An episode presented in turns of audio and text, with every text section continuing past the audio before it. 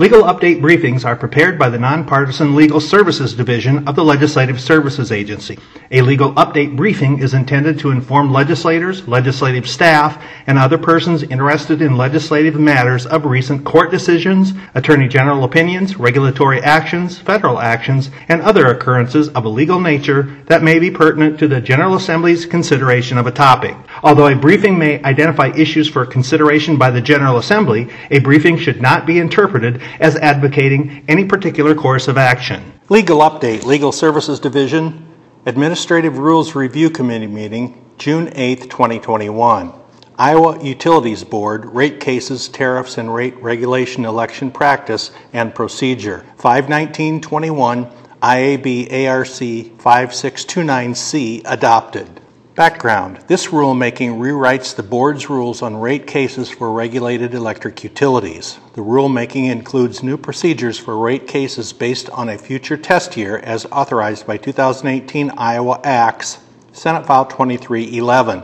The rulemaking also includes procedures for subsequent proceedings by the Board to review whether costs and revenues approved by the Board for a future test year are consistent with actual costs and revenues. Commentary. Committee members urged agencies not to circumvent the legislative process by adopting the substance of bills that have not been enacted by the General Assembly in rules, but noted that was not the case for this rulemaking.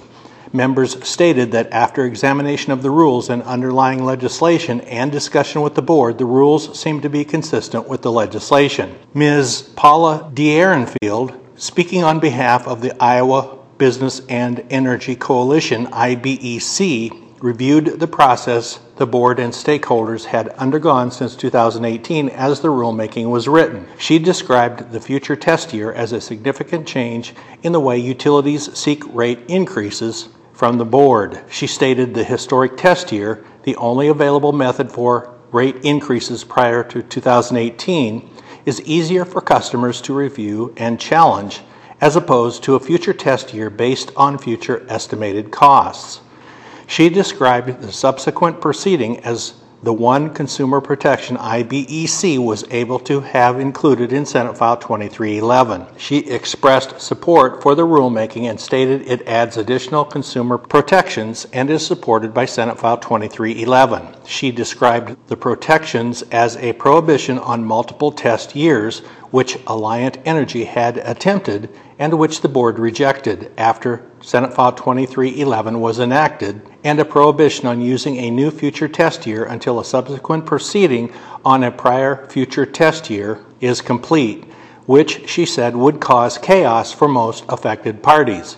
She stated future test year rate proceedings are more complex and costly than historic test year rate proceedings. Mister Chaz Allen, speaking on behalf of the Iowa Utility Association, expressed concern with the rulemaking, which he asserted exceeds the authority of the statute and may ultimately make future test years unusable. He stated the language in the rulemaking on subsequent proceedings requiring submission of detailed class information may effectively create a second rate case, allowing for reconsideration of issues from the original rate review, which would lead to consumer confusion and possible litigation.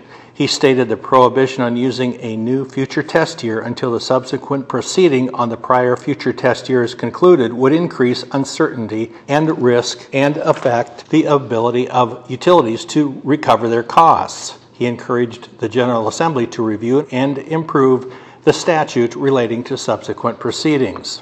Miz Jennifer Eastler, the consumer advocate, stated that the rulemaking is a fair compromise and expressed concern about the possibility of it being delayed. She stated the rulemaking establishes appropriate standards for future test years to ensure the information submitted by utilities is detailed enough to provide confidence and the approval rates are just and reasonable. She stated the subsequent proceeding is the one check available on the future test year to ensure that the project costs are reasonably consistent with actual costs. She noted the statute and the rulemaking give the board authority to adjust rates accordingly if that is not the case. She asserted the requirement for submission of detailed class information in subsequent proceedings is appropriate. Mister Bob Rafferty, speaking on behalf of Iowa American Water Company, thanked the board for making changes to the initial language of the rulemaking, but asserted the current language on subsequent proceedings exceeds the board's authority and has the potential to create another rate case,